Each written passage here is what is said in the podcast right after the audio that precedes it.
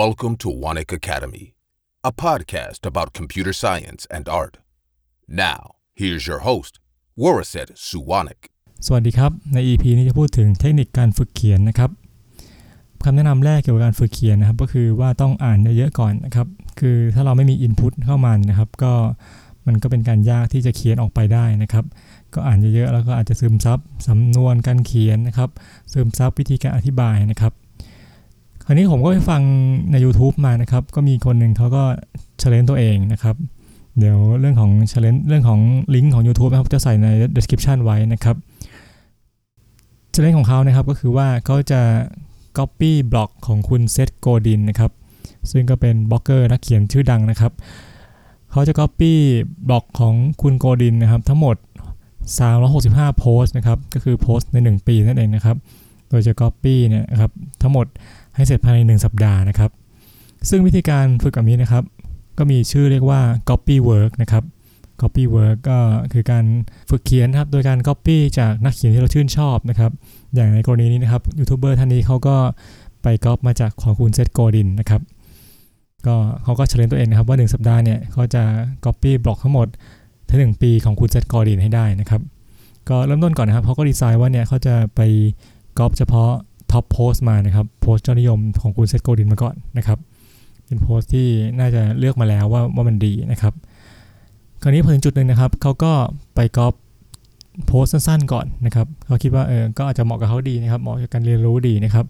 ก็เลยไปเลือกก๊อปโพสต์สั้นๆนะครับ ก็สรุปว่าพอจบ1สัปดาห์นะครับเขาก็ทำได้ไม่ตามเป้านะครับ ได้ 102 โพสต์นะครับ จากที่ตั้งไว้ 365 โพสต์นะครับ แต่เขาบอกเขาก็แฮปปี้นะเพราะว่าเขาก็เหมือนกับ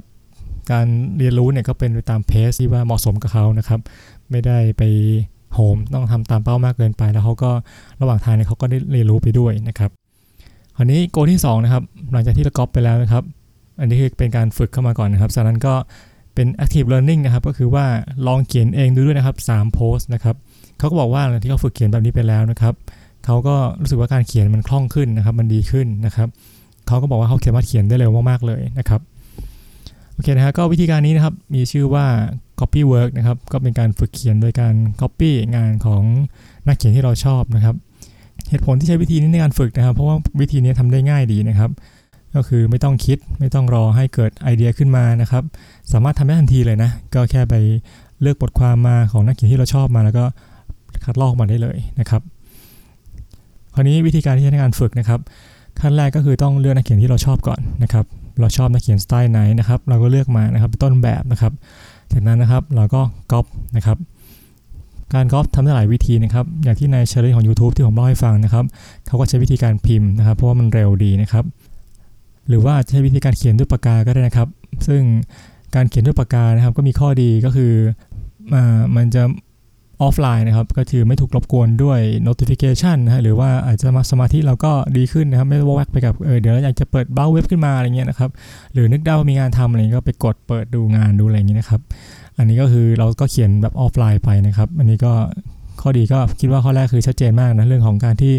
จะไม่ถูกรบกวนนะครับด้วย notification นะครับหรือว่าสมาธิเรานะครับก็ไม่เสียไปกับการเข้าไปเล่นเน็ตนะครับข้อดีข้อหนึ่งนะครับของการใช้มือเขียนนะครับก็คือ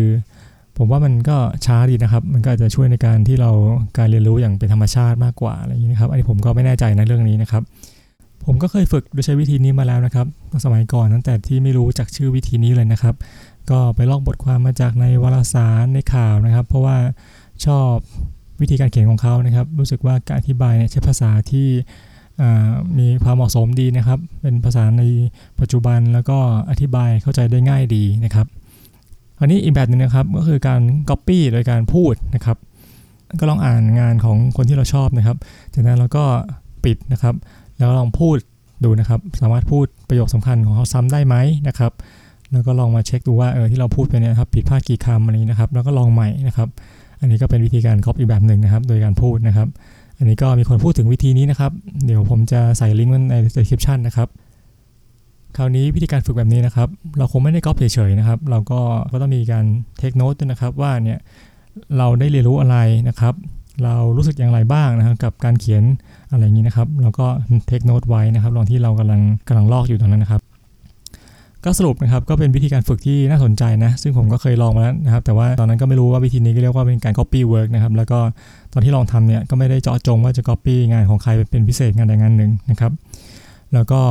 เวลาเขียนหนังสือจริงๆนะครับก็อย่าไปลอกนะครับ เพราะว่ามันเป็นเรื่องของการโจรกรรมทางวรรณกรรมนะครับ หรือเรียกว่าเป็น plagiarism นะครับ แล้วก็การเขียนนะครับ ก็ writing is revising นะครับ เขียนไปก็ต้องมีหลาย draft นะครับ ซึ่งเรื่องการเขียนหลาย draft ในหนังสือ The Power of Output ผู้เขียนบอกว่า draft แรกเนี่ยนะครับ เวลาเขียนเนี่ยไม่ต้องคาดหวัง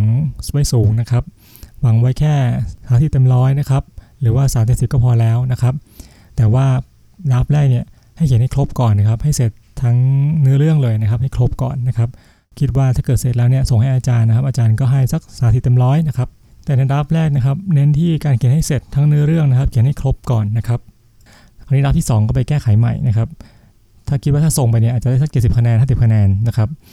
แล้วก็รอบที่3นะครับ อีกรอบหนึ่งก็คิดว่าถ้าส่งไปก็ได้สัก90คะแนนอย่างนี้เป็นต้นนะครับ writing is revising นะครับ การเขียนคือต้องทำซ้ำหลายรอบนะครับ เป็นการแก้งานตัวเองหลายๆรอบนะครับ ก็หวังว่า EP นี้คงเป็นประโยชน์นะครับ สวัสดีครับ